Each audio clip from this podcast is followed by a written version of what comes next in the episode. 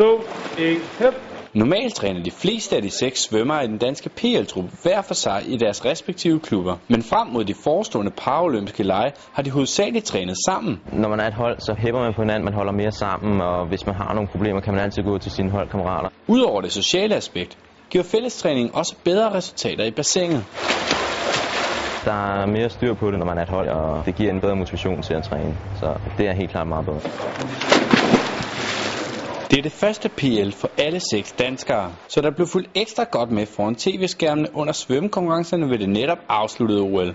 Nu har set på fjernsyn så mange gange, øh, men at stå der selv, det bliver jo noget helt andet. Øh, stemningen og alle de mennesker, der står, når man, når man går ind til et løb, det bliver fantastisk.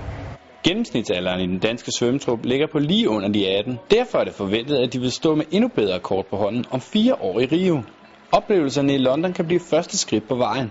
Det giver en god fornemmelse, når man har været der en gang. Man ved, hvor stort det er, og man har måske en mere ro i kroppen, når man så går ind anden gang. Men først gælder det London, hvor svømmekonkurrencerne begynder 30. august.